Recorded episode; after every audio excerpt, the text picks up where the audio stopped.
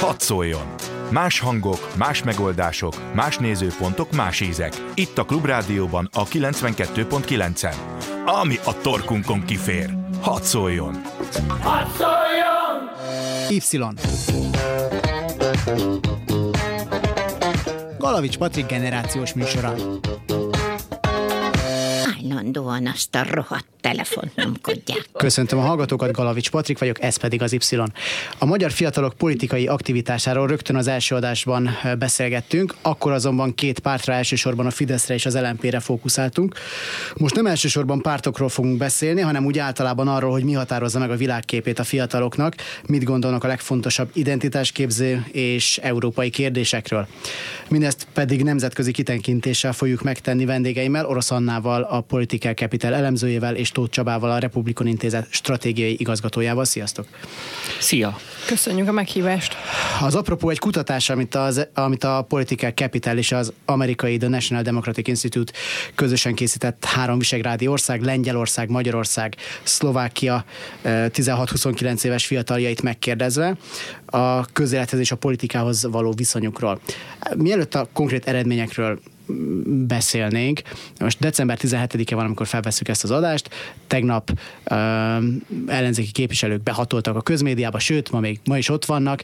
Uh, hát, nem tudjuk, hogy mi történik ma, mert újabb tüntetés van meghirdetve a közmédiához, nem tudjuk, hogy mi történik majd majd a héten később, vagy egészen karácsonyig, vagy akár karácsonykor. Amikor ti bemutattátok ez, ezeket az eredményeket, az, az múlt hét hétfő volt, azóta nagyon sok víz lefolyt a Dunán, meg egyébként majd mondhatjuk, hogy a víztulán is, majd arra is kitérünk, hogy Lengyelországban mi van. Kezdjük azzal, hogy szerintetek ezeket az eredményeket át kellene értékelni, vagy jelentősen át kellene majd értékelni a jelen események után? Látva azt, hogy mennyi fiatal van most az utcákon, ami eddig nem volt jellemző. Szerintem ezeket az eredményeket azért ö, érdemes árnyaltan kezelni. Azért itt van egy olyan kérdés, amit a múlt heti panelbeszélgetésünkön is sokat fejtegettünk Tóth Csabával, Szabó Andival és Kende Annával, ami, ami arról szól, hogy azért abban a pillanatban, hogy kimondjuk azt a szót, hogy politika, akkor ahhoz rögtön ilyen rettenetesen negatív képzetásítások kapcsolódnak, és, és elképzelhető, hogy amire egy közvéleménykutatásban a fiatalok azt mondják, hogy nem, nem vennének benne részt, nem mennének el tüntetésre, nem írnának alá online petíciót, és a többi, és a többi. Azért az a valóságban, hogyha, hogyha tisztán a politika tartalmáról beszélünk, akkor, akkor ez nem így van. Tehát, hogyha a politikusok megtöltik a cselekedeteiket valódi tartalommal, akkor azért be lehet vonzani a fiatalokat. És akkor már is nem lesz a politikának ilyen negatívabb felhangja. Igen, én azt gondolom, hogy, hogy azért főleg Magyarországon, de nyilván azért ez egy globális jelenség, nagyon-nagyon sok negatív jelző társul a politikához, korrupció, hatalom, játé, hatalmi játékok, és nem arról szól, hogy, a, hogy az embereket képviselik a politikusok, legalábbis az emberek és a fiatalok percepciója, de abban a pillanatban, hogy valami valódi dolog történik, amivel meg lehet, amin érzik a fiatalok, hogy, hogy, hogy ez most egy valós dolog, akkor látszik, hogy, hogy meg lehet őket fogni, és valószínűleg ez kevésbé fog egy közvéleménykutatásból kiderülni, és mondjuk más elemzési módszerekkel meg, meg sokkal inkább. Csaba? Ugye én, mint a, a, a Republikon Intézet képviselője kicsit kívülről is szemlélem ezeket az adatokat, tehát én azt nézem talán inkább benne, hogy mi az, ami, ami egy külső szemmel érdekes volt, és ezt is tettem ezen a panelbeszélgetésen. Szerintem nagyon jól megalapozzák ezek az adatok azt, ami történik. Még pedig egy elemük, majd biztos belemegyünk, ami arról szól, hogy a fiataloknak igenis van egy nagyon erős demokratikus elkötelezettségük, még akkor is ennek vannak mindenféle problémái, meg akkor is ez egy absztrakt történet, de, de amiről sokszor szoktunk vitatkozni, hogy egyáltalán mennyiben érdekli az embereket ez. Hát nyilván szó szerint kevés érdekes a politika politika. De ha megnézzük ezeket a tüntetéseket, jelentős részben ma már legalábbis az utóbbi napokban arról szólnak, hogy kiállhat-e az ember a saját jogaért, elveszik-e tőle a szót, beolvashatja a petícióját, ott tud-e lenni. Nem feltétlenül tartalmi ügyekről szólnak, mert tartalmi ügyekről sok mindent beszélgethetnénk, de az egyik legnagyobb fegyvere ma szerintem az ellenzéknek, és nyilván ez a fiatalokra is igaz, hogy azt tudja mondani, hogy nem lehet az, hogy ő nem mondhassa el a véleményét, hogy ő ne fejtesse ki az álláspontját, mert ez a demokrácia lényege. Az, hogy mindenki elmondja a véleményét, van valamiféle vita, és ezt még mondjuk adott esetben a jobboldali szavazók sem feltétlenül tagadják, és ez kiderül nagyon szépen ezekből az adatokból, nagyon szépen látszik, hogy igenis szabad ezekről beszélni, néha vitatkozunk arról, hogy mennyiben szabad a demokráciáról beszélni, és persze absztraktan nem kell a demokráciáról beszélni, de arról, hogy olyan országunk van-e, ahol mindenki elmondhatja a véleményét, és úgy születik egy döntés, vagy olyan országunk van-e, ahol ez csak az egyik oldalnak adatik meg, ez egy fontos kérdés, és erre rezonálnak a fiatalok, de persze nem csak a fiatalok. Még mielőtt a konkrét eredményekre rátérünk, még egy eh, dolog, ami, ami nagyon érdekes szerintem, hogy mennyire lehetnek ezek az eredmények ifjúság specifikusak. Tehát mennyire valószínű az, hogy a demokráciát csak ők látják így, csak a 16-29 évesek látják így, vagy egyébként vannak átfedések? Alapvetően ö- Ugye ez a kutatás csak a fiatalok a 16 és 29 év közöttieket vizsgálta, de az egy általános dolog, hogy a fiatalokat kevésbé mozgatja meg a politika, mint az idősebbeket, úgyhogy ilyen szempontból a, a válasz a kérdésre az az, hogy abszolút van átfedés.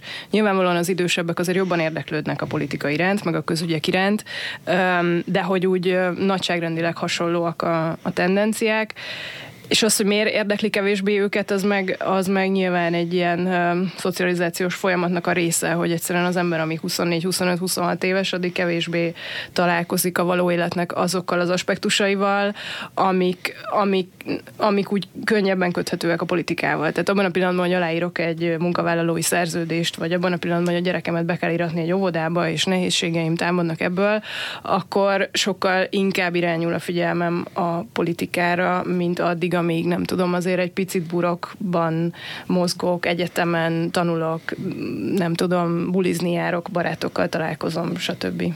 Sokkal konfliktus tűrőbbek szerintem a fiatalok, bár ez nem ezekből az adatokból derül ki, hanem általában akár, akár a politizálás stílusát, akár a politizálás eszközeit jelenti ez, és ez a mostani tüntetések kapcsán nyilván releváns, nyilván, nyilván egy fiatal, vagy egy fiatal politikus akár, az könnyebben tesz olyan provokatívabb vagy konfliktusosabb dolgokat az idősebb korosztályokban, és nyilván ez nem magyar specifikus, meg nem csak most van így, a, a, a, az a megoldás, hogy azért inkább legyen béke, azért egyezzenek meg, azért ne legyen zaj, meg ricsaj, ez nyilván egy, egy, egy, egy, egy talán a fiatalokra kevésbé jellemző történet. Nem véletlen, hogy mondjuk a, a múlt hétvégi tüntetéseken azért elsősorban fiatalok jelennek meg, dacára annak, hogy névleg mondjuk ez a fajta tüntetés sorozat a rabszolgatörvényből indult, ami meg a fiatalokat talán nem olyan nagyon érinti még.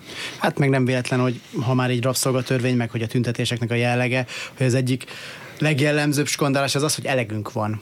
Tehát, hogy, hogy az nem csak azt jelenti szerintem, hogy a rabszolgatörvény az nem tetszik, vagy a bíróságok átalakítása nem tetszik, hanem hogy elegünk van, és ezért mennek az emberek egy ilyen szimbolikus helyre, mint az MTVA székháza talán. De akkor most térjünk át a, a konkrét eredményekre. Az első kérdés, amit föltetetek a kérdőívben az az, hogy elégedettek vagytok-e a politikai szituációval jelenleg a hazátokban. Meglepő vagy nem meglepő, Magyarországon mondjuk van, egy, nem tudom, 17 százalék, aki azt mondta, hogy ő inkább, inkább elégedett, a lengyelek is elég elégedetlenek, a szlovákok is, és nem is ez az érdekes, mert azt lehet mondani, hogy ebbe az országok, ezekben az országokban ilyen, hogy is mondjam, ez ilyen toposz, hogy egyébként pessimizmusban, meg, meg elégedetlenségben így verseny, versenyeznek egymással az emberek, hanem az az érdekes, hogy, hogy ennek ellenére nem akarnak ezen változtatni látszólag legalábbis, mert a közéletben viszont nem akarnak részt venni, szinte semmilyen módon.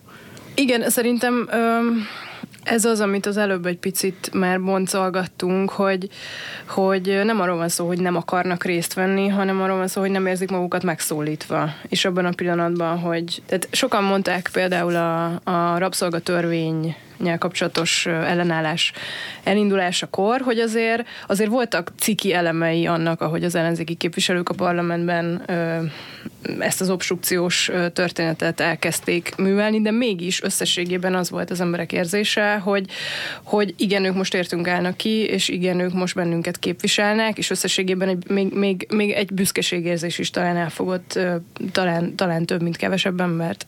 Úgyhogy szerintem itt, itt azért arról lehet szó, hogy egyszerűen megint csak benne van a, a kérdésben a politika kifejezése, és azzal úgy általában az emberek elégedetlenek, és egyébként szerintem az is borzasztó érdekes, hogy a magyar adatokban a legnagyobb a közömbösök aránya, akik azt mondták, hogy nem tudják, vagy nem érdeklődnek ez iránt, 13 százalék, míg Lengyelországban ez négy, tehát több mint háromszor annyi. Szerintem ez is egy nagyon érdekes eredmény. Ugye a, az is kérdés szerintem mindig, hogy mire gondol az ember, amikor arról van szó, hogy elégedette és ennek nyilván mindig van egy ilyen nagyon erős politikai dimenziója, mindig azt látjuk, hogy a kormánypártiak azok néha elégedettebbek szoktak lenni, mint az ellenzékiek ugyanolyan anyagi, meg ugyanolyan egyéb helyzetben, ami ugye azt jelenti, hogy miközben persze a politikusok, a fiatalok, a közben persze azért valahogy rezonálnak ezekre a kérdésekre. A másik dolog, hogy azért persze ezeketből nem szabad politikai értelemben szerintem nagy következtetéseket levonni. Az ellenzéktől nyolc éve hallgatjuk, hogy hát a magyar emberek többsége elégedetlen, tehát akkor itt az ideje kormányt váltani, de ez persze nem így működik, mert hát nyilván ebben benne vannak azok is, akiket, akiket olyan nagyon nem érdekel a dolog, de mégse közömbösségről nyilatkoznak, de, de, de mindig is volt egy ilyen, tehát azt gondolom, hogy azért van talán most több elégedett, mert a Fidesz szavazók az egy, az egy masszív elégedett tábort jelent, vagy legalábbis egy olyan tábort, aki egy ilyen kutatásban azt mondja, hogy hát tulajdonképpen ő elégedett. Egyébként a közömbösséghez kapcsolódva még egy gondolat, hogy, hogy valószínűleg arról is szó van a közömbösség kapcsán, hogy hogy nyilvánvalóan a, az idősebb generáció a választók ö, arányát tekintve egyszerűen, egyszerűen egy nagyobb réteget képez, és politikailag, ha egy nagyon, nem tudom, leegyszerűsítjük a képet, akkor nem éri meg a fiatalokhoz annyira szólni, mint mondjuk a nyugdíjasokhoz, mert a nyugdíjasok három millióan vannak, a fiatalok meg kevesebben. Aztán ez más kérdés, hogy a pártok ezt, ezt mennyire teszik magukével ezt a gondolatot, valószínűleg azért megérné a fiatalokhoz szólni sokkal inkább, mint amennyire szólnak hagyományosan a pártok, de, de ez is egy egy eleme lehet a, a közömbösségnek, meg a csalódottságnak, hogy, hogy ténylegesen a, a kínálati oldal a politikusok sem annyira szólnak a fiatalokhoz. Azért érdekes, amit most mondasz, mert Szabó Andrea pedig azt mondta, hogy nekik a, van ez a aktív fiatalok kutatásuk, amit két évente ismételnek meg. Egyébként erről is volt szó pont épp az első adásban, amit már említettem is, és abban akkor az jött ki, hogy a Fidesz főleg az egyetemisták között azért nem olyan népszerű. Hogyha pedig jól emlékszem, akkor hétfőn, amikor bemutattátok ezeket az eredményeket, ő pont azt mondta, hogy ha most megcsinálják majd ezt a, ezt a kutatást, akkor valószínű az fog kijönni, hogy a Fidesz nagyon megugrott a Fidesz népszerűsége nagyon megugrott a fiatalok körében, mert szerinte az a kommunikáció a fiataloknál is betalál. Akkor viszont azt látjuk, hogy azért a, főleg, főleg a, ez az agresszív kommunikáció, vagy nem tudom, mire gondolhatott Szabó Andrea? Ugye nem pont ezt mondta, nem egyikünk sem Szabó Andrea, tehát de... ne, ne előlegezzük meg a szavait, de én mégis megteszem. A, ugye azt mondta, hogy a Fidesz lesz a legnépszerűbb párt a fiatalok körébe, de megint csak egy jövőbeli kutatásról beszélünk, amivel kapcsolatban találgatunk, de ennek azért az a fő oka, hogy sokkal, sokkal több párt között versenyeznek a fiatalok, tehát korábban ugye a jobbik volt ez a párt, mert, mert ha van egy egy országosan nagyon leegyszerűsítve 20%-os jobbik, az a fiatalok között tud állni 30%-on, és ha van egy országosan 40%-os Fidesz, az meg csak 25-30, de ez a jobbik ez megroppant. Tehát egészen egyszerűen nem feltétlenül azért van ez így, mert több a Fideszes, hanem ha a Fidesz tartja magát, de közben a több mondjuk a jobbik szétesik, és én nekem az a gyanúm, hogy a baloldali liberális pártok erősödnek, nyilván mindegyik egy picit, akkor ez matematikailag meg fog változni, de az tény, hogy mindig is volt egy erőteljes Fidesz támogatottság az egyetemisták egyetemisták, főiskolások körében. Ez egy 5-10 évvel ezelőtt lényegesen nagyobb volt, mint ma. Lehet, hogy ez évenként egy picit változik, lehet, hogy a csók, ha, a csók hat, meg lehet, hogy a családpolitikai intézkedések hatnak, de azért, azért a fiatalok többség, a fiatalok körében kevésbé népszerű ma a Fidesz, mint egyébként volt korábban, vagy mint amennyire az idős korosztály közép. Mondjuk a Fidesz szavazóinál azért látunk egy erőteljes előregedést az évek során. Ezt megpróbálja most megakadályozni a kormányod, és nyilván valami eredmény ennek van. Visszatérve a Political Capital kutatására, részt vettél demonstráción, ez 5% mondta azt a magyarok közül, hogy már vett részt demonstráción. Ez szerintem összehasonlítva a lengyel meg a, meg a szlovák értékkel a nagyon érdekes. A lengyeleknél 17% mondta az, tehát több mint háromszor annyian, hogy, ez, hogy ilyen részt vettek, a szlováknál pedig 11. Nem menő Magyarországon tüntetni? Tehát azért a lengyeleken azt látjuk, főleg a fiatalokon, meg, meg akár a szlovákokon is, hogy, hogy velük tele volt az utca, hogyha arról volt szó. Akár, akár Varsóban a bírósági törvény miatt, a szlovákoknál a Ján Kuciak gyilkosság után, ott azért főleg egy ilyen polgári fiatal közösség volt az, ami elsősorban szervezte ezt a dolgokat. Itthon ez miért nincsen meg? Nagyon költői a kérdés, de, de, ez, de, de ez az 5 százalék, ez magyarázatot kiáll. A, a, amikor a magyar politikai kultúráról szoktunk beszélni, akkor mindig el szoktuk mondani, hogy Magyarországon a választás, a nem, a nem szavazás típusú részvételi formák mind nagyon alacsonyak, hagyományosan. Tehát miközben a választási részvételünk az nem olyan nagyon rossz, tehát 70 százalék körül volt a legutóbb, tehát az egy viszonylag jó arány, de az összes többi részvétel demonstrált, petíciót írt alá, sztrájkolt, csinált valamit, az sokkal alacsonyabb, és nagyon sok vita van arról, hogy ennek mi az oka. Az egyik elképzelés az a Kádár rendszer öröksége, ne szólj hozzá, csak ne legyen politika, maradjunk hátul. Ami más volt, mint mondjuk a cseh vagy a lengyel kommunista örökség, a másik pedig ez a túlpártosodás, hogy csak a pártok érdekelnek minket, és a civil szféra gyenge, de ez történetileg és hagyományosan így van Magyarországon. Illetve hát a másik oldal is fontos, hogy például azért a lengyel demonstrációkat sokszor sokkal komolyabb szervezettség és sokkal hosszabb ideig tartó építkezés előzte meg, ami, ami egyszerűen indokolja azt, hogy miért tudott nagyobb tömegeket felhajtani. És, és hát mondjuk Magyarországon is volt egy, egy nagy demonstráció, mondjuk a netadós, meg azért voltak hallgatói tüntetések, és és hát most vannak ezek a tüntetések is, amik egyébként azért számosságában még nem mozgatnak meg annyi ember, de intenzitásában mindenképpen egy nagyon-nagyon pozitív előremutató jelet mutatnak. Illetve hagyd mondjak csak még egy dolgot. Az is benne van azért, hogy mit lehet ezekkel a tüntetésekkel elérni. Tehát a, nem akarok nagyon belemenni, de a magyar politikai rendszer eleve egy, nagyon, egy olyan politikai rendszer, ahol igazából a parlamenti pártok tudnak valamit érdemben elérni. Vagy azért, mert a civil szektor eleve gyenge volt, de egy csomó más oka is van ennek, aminek semmi köze a politikai kultúrához. És hát különösen most egy kétharmados hatalom, hát magunk közt az ember most éppen ez, egy, ez lehet egy kivételes alkalom, de az is, akkor a mostani alkalom is csak azért kivételes, mert a politikai kommunikáció, meg a média egyébként, de egyébként annak, hogy az utcáról az ember valamiféle tüntetéssel konkrét, konkrét döntést érjen az nehéz. Akkor ér el, hogyha valami pártszövetségesévé válik, vagy valami történik bent adott esetben a parlamentben, tehát bizonyos szempontból akár racionálisnak is tekinthetem azt, hogyha valaki nem feltétlenül rohan mindig tüntetni.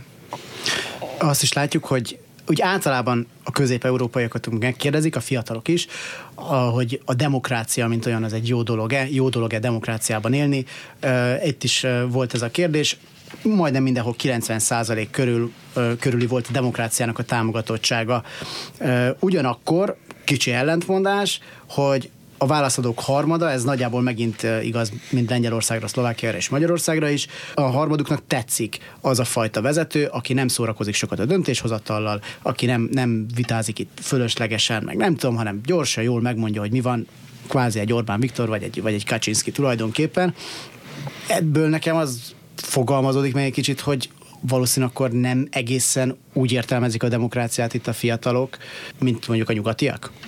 Egyrészt azért azt szögezzük le, hogy többen szeretik, vagy többen támogatják a demokráciát, mint amennyien azt mondták, hogy sokkal többen, de kétszer annyian körül, igen, mint amennyien igen, azt persze. mondták, hogy az erős Csak azért mégis van egy a... nagy, nagy átfedés. Van, van, van, persze, tehát hogy azért ezek mindig, még mindig nagyon magas számok, akik azt mondják, hogy egy erőskező vezető, akinek nem kell a konzultációval, meg törvénykezéssel, meg nem tudom micsodával bajlódnia.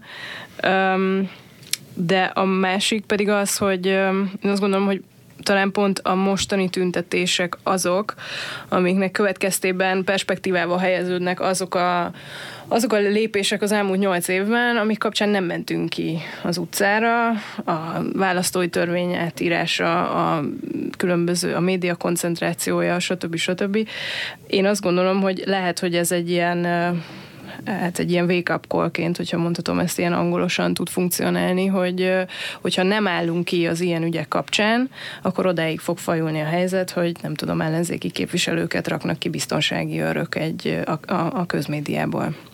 Ami, ami azért már mindenkinek kiveri a biztosítékot, és aminél már mindenki érzi, hogy itt azért valami nem stimmel. Szerintem ezek a, ezek a számok a fiatalok körében nagyon, engem nagyon megnyugtattak, amikor először láttam őket, mert persze van egy egyharmados arány, aki azt mondja, hogy ez nem olyan jó, de egyrészt az általam ismert kutatások alapján a demokrácia támogatottsága a fiataloknál magasabb, mint más korosztályokban, amiket én korábban ismertem, ott magasabb volt ez az autoriter elfogadottsága az idősebb korosztályok körében.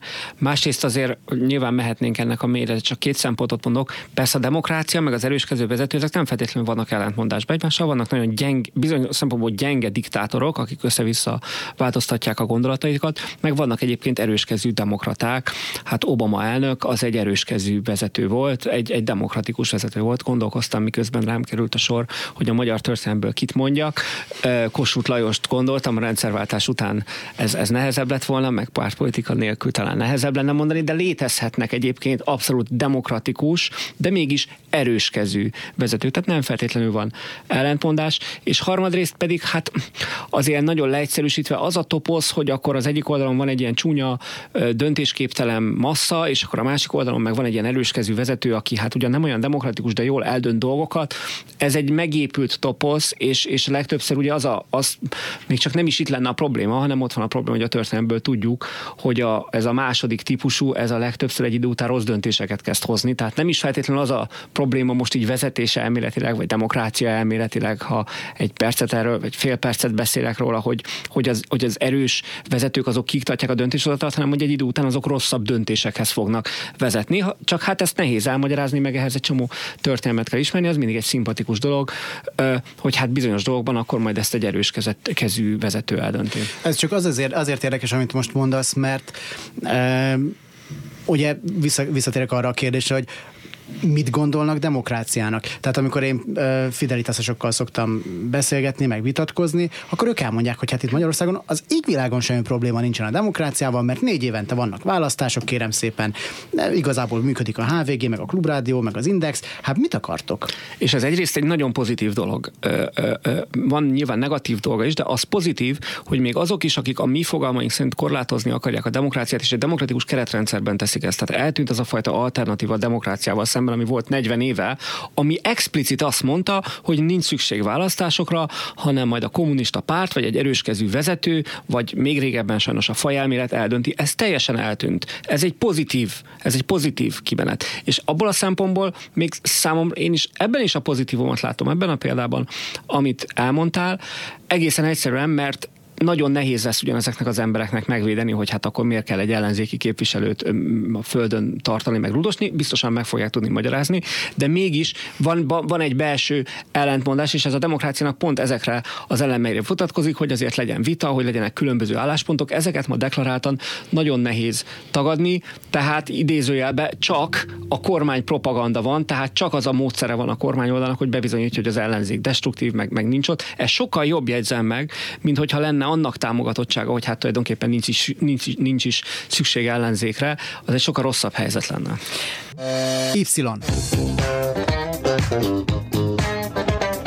Galavics Patrik generációs műsora. Köszöntöm ismét a hallgatókat, én Galavics Patrik vagyok, a stúdióban még Orosz Anna a Political Capital-től és Tóth Csaba a Republikon Intézettől, és Tóth Csaba gondolatára akart reagálni Orosz Anna, jól belefolytottam a szót, de most majd kimondj, kiadja magából mindent. Így van, a, a, azt szeretném volna mondani, amiről szerintem eddig nem beszéltünk, de, de nagyon fontos, hogy hogy a, szerintem a demokrácia átélése nincs annyira meg a, a fiatal generációban. Tehát ezek a fogalmak megvannak, hogy szabad választások, hogy szabad sajtó, hogy független bíróságok, stb. stb. De ezekkel igazából dobálózunk egyrészt azért, mert nincsen igazából hozzá kapcsolható saját történelmi élményünk, maximum a szüleinken, nagyszüleinken keresztül hallottunk ö, történeteket a múltból, és a másik meg az, hogy nincs is ö, mondjuk az iskolán keresztül egy olyan állampolgári nevelés intézmény, ami, ami, meg, ami megismertethette volna a fiatalokkal azt, hogy miről is szól a demokrácia, hogy miről is szól a pluralizmus, hogy miről is szól a párbeszéd. Hogyha ez, hogyha ez nincs meg valakinek elemi szinten, vagy nem kapja meg a családjától, akkor az iskola az, az első pont, ahol, ahol ez, ez pótolható lenne.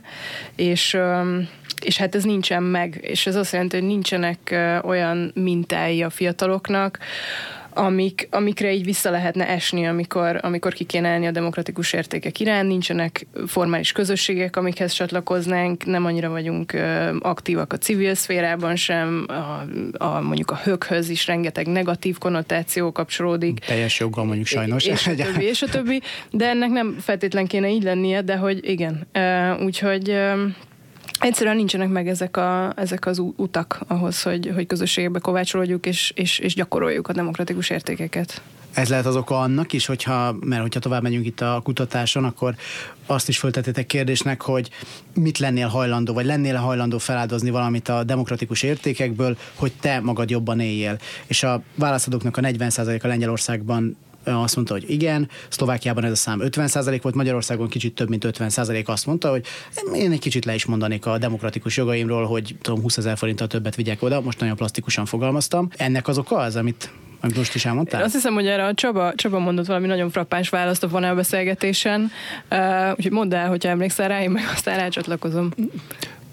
Ugye mihez képest? Tehát nem hiszem, hogy nekünk van olyan hallgatónk, akinek ha elég nagy összeget mondunk, akkor nem hajlandó lemondani a demokráciáról róla, de nem ezt mondtam egyébként a panelbeszélgetésen, hanem az, hogy hát tulajdonképpen most anyagi javak nélkül mondunk le a demokratikus rendszer egy részéről. Tehát ezen olyan nagyon nem kell csodálkozni. Számunkra, ugye az a, az a probléma, ez nem a kérdésem, mert ez egy, ez egy bevett kérdés, és nagyon fontosak ezek az összehasonlító válaszok. Ugye megint csak másképp nézünk mi kutatók erre, mint a választók. Mi kutatók tudjuk azt, hogy, hogy ezek nagyon gyakran így vetődnek fel a választói gondolkodásba, de persze valójában az a probléma, hogyha a demokráciáról lemondunk, nagyon sokszor az anyagi jórétről is lemondunk. Tehát miközben így szokták ezt a kérdést sokszor adott esetben populista szereplők megfontolni, hogy most miért kéne ez a demokráciát nem elég, ha jobban élünk? Hogy a kettő fordítva van. Tehát a demokráciával sokszor sokkal jobban fogunk élni, és a demokrácia hiányától meg rosszabbul élünk. Tehát ez a választás szerencsénkre mondanom kell azoknak, akiknek a demokrácia, a demokrácia mellett érvelünk. Ez a választás nem egy valódi választás, mert a demokráciával való lemondás ismereteink szerint sehol nem jár magasabb jóléttel, ellenkezőleg.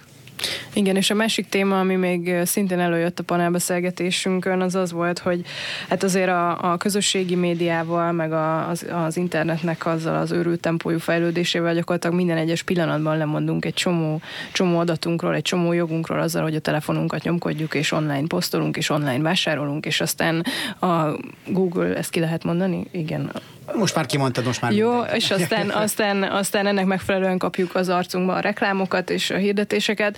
Szóval, hogy van egy csomó új kérdés, amire még nem igazán vannak válaszok, és, és ezek nagyon erősen összefüggnek a demokrácia felfogással is. Tehát akkor ez alapvetően nem közép- vagy kelet-európai specifikus, hogy mi még ebben nem tanultunk bele ebbe a, ebbe a demokrácia dologba. Ez valószínű, hogy hasonló válaszokat kapnánk Nyugat-Európában is. Nyilván van egy politikai kulturális hagyománya, tehát az Anna beszélt az oktatásról, az nagyon fontos.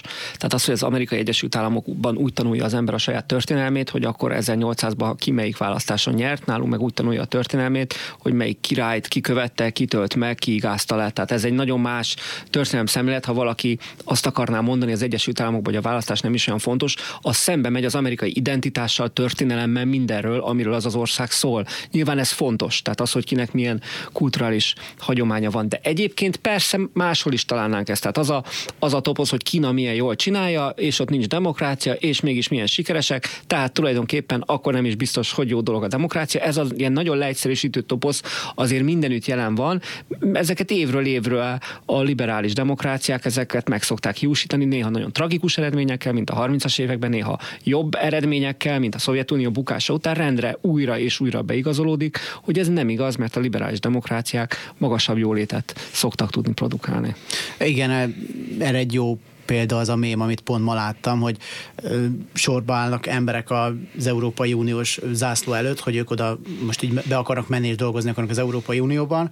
Közben ott a kis fejük fölött a, a buborékokba, hogy Putyin mennyire királyvezető, hogy milyen, milyen nagyszerűen csinálnak mindent az oroszok, és mellette az orosz zászló, mellette a bevándorlási hivatal, és ott meg senki nem áll. Tehát nagyjából, nagyjából itt is ezt látjuk egyébként, hogy mindenki azt, vagy nagyon sokan mondják azt, hogy Putyin hogy mekkora király, de, de amikor arról van szó, hogy mondjuk kivándorolnának, mert többet akarnak keresni, vagy, vagy eleve jobban akarnak élni, akkor nem, nem Moszkvába vesznek repjegyet, hanem Bécsbe mennek, ami nem, nem, nem csak azért, mert, mert az úgy közelebb van. Igen, hát ez meg egy közös Európai Uniós kihívás, hogy hogy hogyan lehet azt elmagyarázni, vagy, vagy hogyan lehet elérni azt, hogy átérezzék a fiatalok is azt, hogy mi az értelme az Európai Uniónak, mert sokak számára ez a világon semmit nem jelent. Azon, az, hogy el lehet menni Erasmusra, az is egy, azért egy elég szűk rétegnek a, a privilégiuma, és és sokak számára meg ez egy bürokratikus ilyen hegy, ami, ami megközelíthetetlen, értetetlen, átláthatatlan, és és ezen is változtatni kell.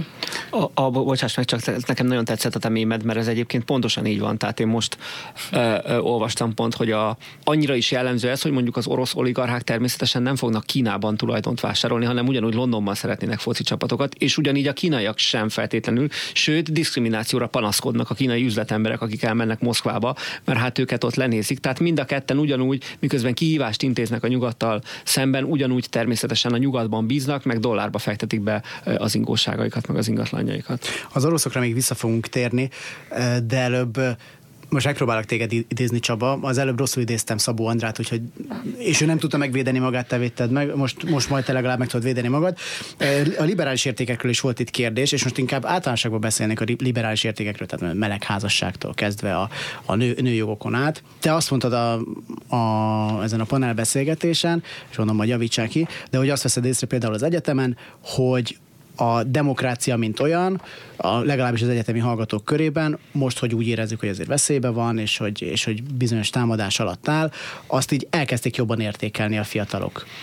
Így van. Én két dolgot veszek észre. Az egyik, amit azért látunk a kutatásból is, tehát nyilván én mondjuk 7-8 évvel ezelőtthöz hasonlítom, akkor a Fidesz erősebb volt, egyszerűen azért, mert az egy mondjuk a Gyurcsány korszakban, meg 2006-ban szocializál, szocializálódott közösség volt, aki számára a baloldali szereplők teljesen leírták magukat. Tehát volt egy erős Fidesz, egy közepesen erős Jobbik, meg egy nagyon gyenge baloldal. Ma ez nagyon másképp van. A Fidesz megöregedett, a fiatalok körében bár van egy magja, de azért ö, ö, ö, megy visszafelé,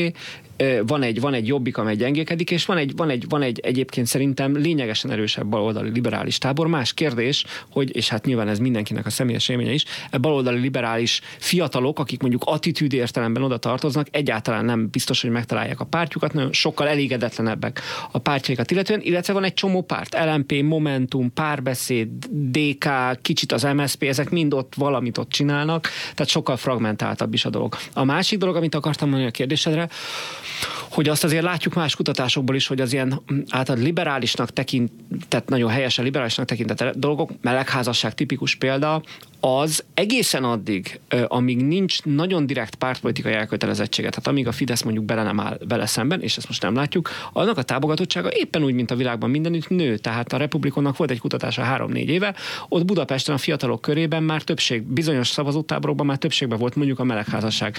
Támogatása országos szinten a 20-30 százalék volt, nyilván ez függ attól is, hogy hogyan mérjük, és ez növekvő tendenciát mutat, mert azok a, a, a mindenféle fiatal hasonló kulturális normák, formákat fogyaszt, hasonlóak, a, hasonlóak mondjuk a, ugyanúgy mondjuk az Egyesült Államokból lévő popkultúrát, meg, meg, meg, meg, meg, meg, meg közösségi médiumokat fogyasztja. Tehát amíg ez nincs nagyon átpolitizálva, tehát amíg ki nem találja a kormány, hogy valami nemzetellenes, mert akkor az a saját szavazóira hat, addig ez így szokott működni. Tehát e tekintetben a liberális értékek, köszönjük szépen, szépen terjednek e, még Magyarországon is. Sajnos az a baj, hogy ez csak addig van, amíg nincs direkt átpolitizálva, vagy pártpolitikai színre emelve. Ez amúgy szerintem nagyon érdekes, mert hogy ezek a kérdések kérdések az egyetlenek ebben a kutatásban, amikben nem Magyarország szerepel a sereghajtóként, hanem mi vezetünk, mert hogy a, például a, a jó dolog-e az, hogy a nők eldönthetik, hogy, hogy mikor akar, akarnak-e és mikor akarnak gyereket, az, az Magyarországon 85%-os támogatottságnak örvend, Lengyelországban 82, és Szlovákiában csak 48. Um, a, az azonos neműek házasságával kapcsolatban 43%-os támogatottság Magyarországon, 40 Lengyelországban és 23 Szlovákiában. Tehát tényleg ezekben az adatokban pontosan azt tükröződik, amit a Csaba mond, hogy, hogy egészen addig, amíg a Fidesz kommunikációja nem nyomul be egy témába, addig, addig a fiatalok nyitottak és, és elkötelezettek ezek a liberális értékek iránt.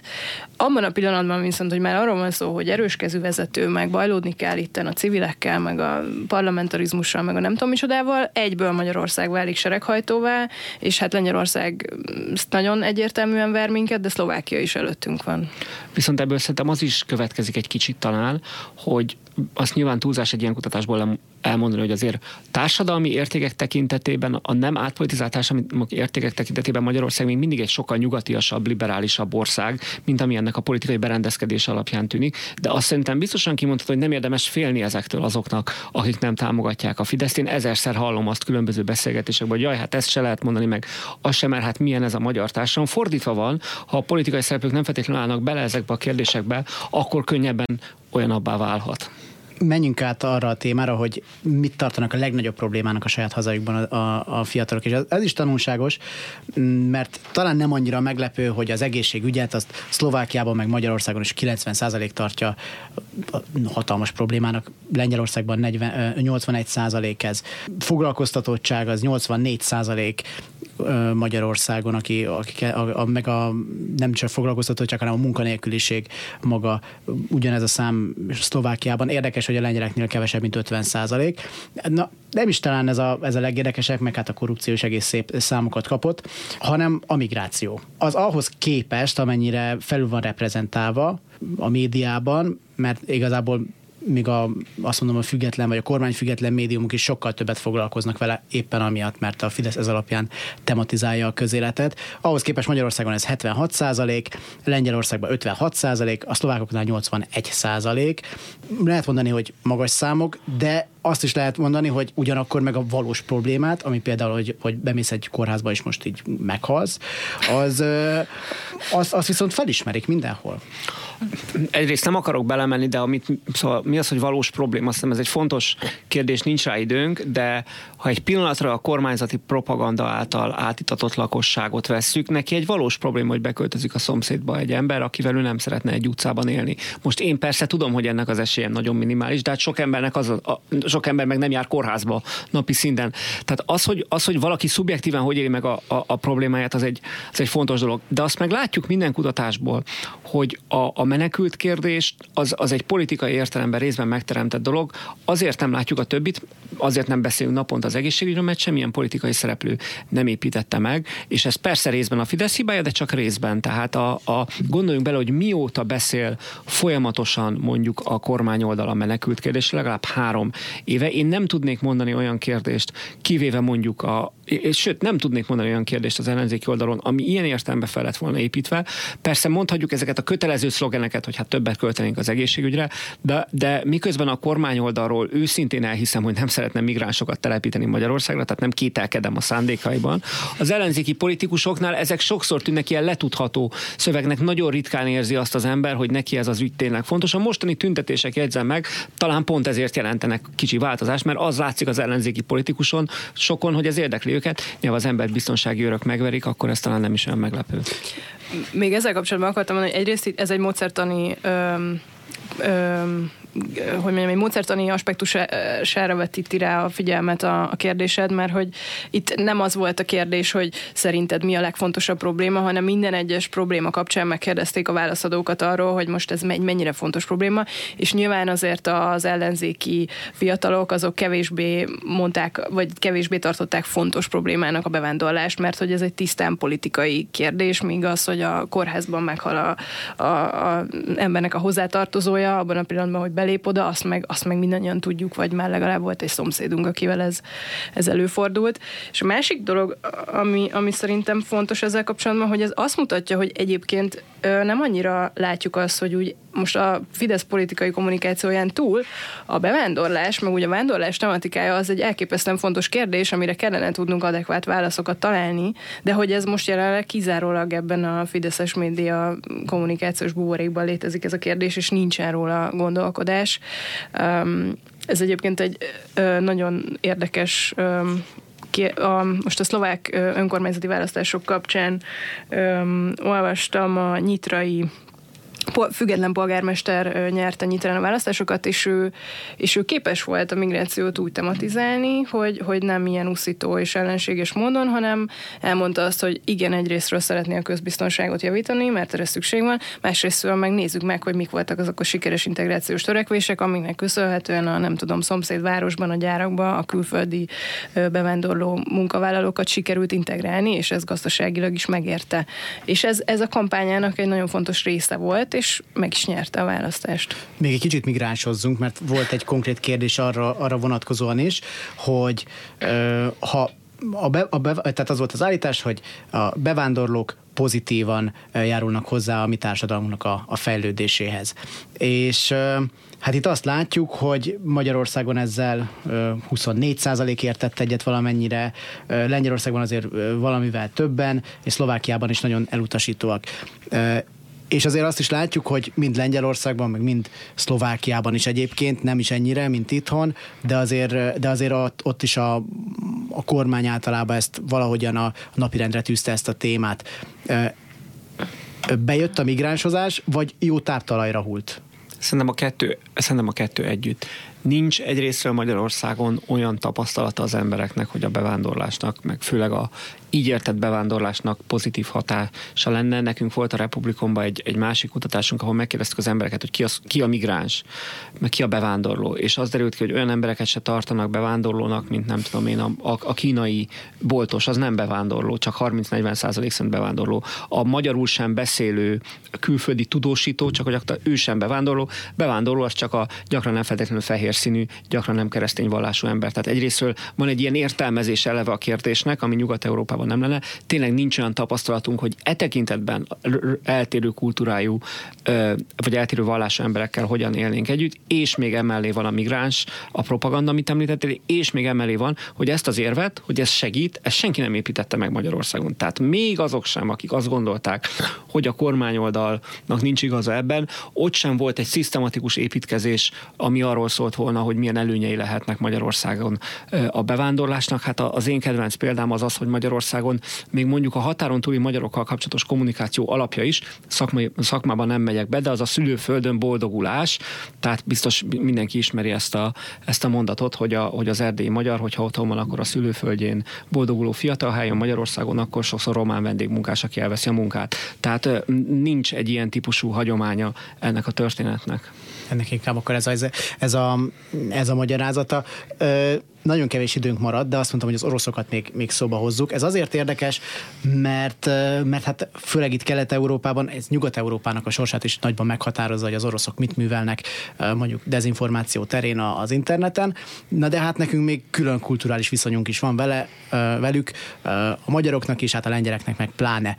És azt látjuk, hogy a magyarok azért vagy az Oroszországgal kapcsolatos kérdésekről sokkal nagyobb arányban nem gondolnak semmit, vagy nem tudnak, nem tudnak mit mondani rá, vagy megengedőbbek, mint a lengyelek. Ez azért van, mert most ez megint arra térek vissza, hogy a kormány hogyan kommunikál az oroszokról. Azért azt látjuk, hogy a kormány úgy, ha, ha, úgy, ha úgy van, akkor azért odaszúr nekik, tehát a, a szankciókat is támogatja például, na de hát Paks 2 mégiscsak ők építik fel, meg Putyin már volt olyan érzésünk, hogy ez hazajárt Budapestre, meg hogy elég sokszor találkozott Orbán Viktorral, miért vagyunk mi ennyire megengedőek az oroszokkal? Valószínűleg a, a lengyelek körében az oroszok, meg úgy általában Oroszország elutasítottsága az sokkal erősebb, sokkal mélyről, mélyről jövőbb, sokkal zsigeribb, mint a magyar társadalomban.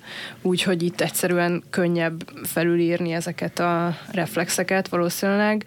Um, itt ugye megint csak fiatalokról beszélünk, akiknek nincs meg az az alapélményük, hogy a, ami az idősebbeknek megvan, hogy az oroszok azért Magyarország számára az elmúlt uh, évtizedekben, évszázadokban általában nem jó, nem jó uh, jövőt hoztak, vagy jelent, és um, és pontosan ez, amit még megbeszéltünk, a, vagy amiről beszéltünk a panelbeszélgetés során is, hogy, hogy ezekből az adatokból ténylegesen úgy tűnik, hogy, hogy ez a kormánypropaganda sikeresen írta át azt a, azt a meglévő percepciót is, ami azért valószínűleg inkább negatív volt, mint pozitív Oroszországgal kapcsolatban. És még egy dolog, hogy szerintem egyébként a, ez az egész ilyen orosz ország, meg dezinformáció, meg orosz befolyás témakör, ez szintén nem volt tematizálva ellenzéki pártok által. A Momentum által valamennyire volt, de nem olyan hosszú ideig, és, és nyilvánvalóan azért ez nem érte rengeteg rengeteg embert, de hogy ez egy ilyen a, a, a politikát és a közéletet nagyon tudatosan fogyasztó emberek körében maradt meg ez a, ez a tudás, és, és nem terjedt el szélesebb rétegekhez.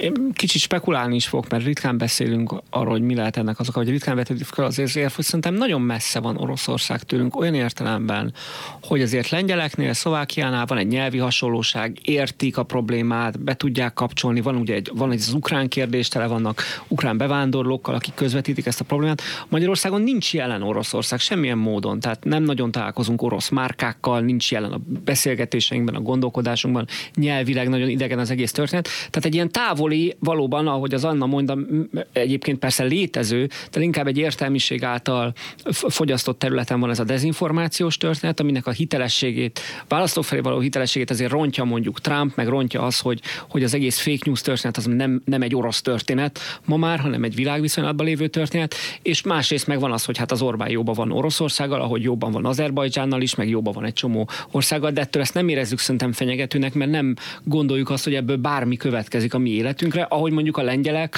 vagy a szlovákok, vagy ne Isten a balti államok lakói meg gondolják, hogy számukra ez jelent fenyegetést. Még egy nagyon rövid dolog, hogy, hogy, mik, hogy szerintem a, a tehát fideszes képviselők azért raktan, gyakran kommunistáznak le még mindig mondjuk ellenzéki képviselőket, és ez a, ez a komcsizás, ez az, ami a, ahhoz a bizonyos negatív emlékezethez kapcsolódik, ami az oroszokhoz kapcsolódik a magyar társadalomban, de hogy a Putyin, az már az, az, az szerintem nem kötik össze, hogy ez, ez ugyanaz az ország, ami, mint amiről akkor beszélünk, amikor komcsizunk embereket, vagy hát áttételesen. Szóval itt megint csak elvárik a, a valós probléma, meg a politikai kommunikáció és az érzelmeknek a szintje, ugyanúgy, mint mondjuk az Európai Unió versus Brüsszel esetében. Még elég sok kérdés van, amit nem tudtunk megbeszélni, és pedig szerepel ebben a kutatásban. A Political Capitalnek az oldaláról letölthető ennek a kutatásnak az összegzése. Aki kíváncsi rá, az, az keresse meg ott, és ott remélem, hogy a beszélgetést meghallgatva értőbb módon tudja majd olvasni.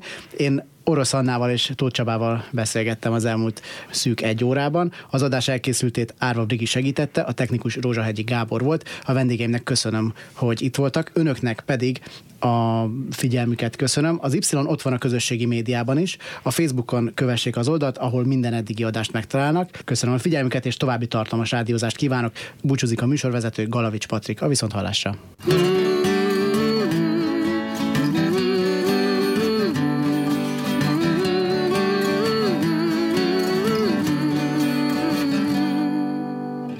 Hallod-e te, szelidecske, leány vagy te, vagy menyecske, nem vagyok én szelidecske, sem nem leány, sem menyecske, mert én egy kerti virág vagyok, a harmatér majd meghalok, én egy kerti virág vagyok, a harmatér majd meghalok, hát de ha te virág vagy a kertben, meg harmad leszek benne. Este a virágra szállok Hajnalig rajta úszkálok Hozd fel Isten azt a napot Hadd süsse fel a harmatot A füvekről a harmatot A szívetekből a bánatot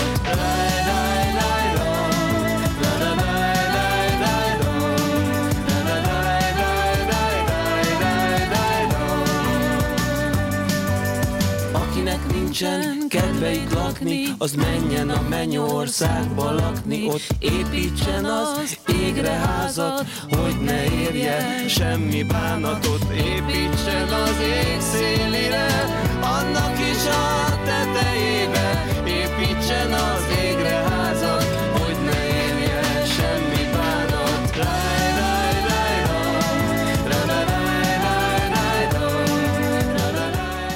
Y. Galavics Patrik generációs műsora. Állandóan azt a rohadt telefont nyomkodják.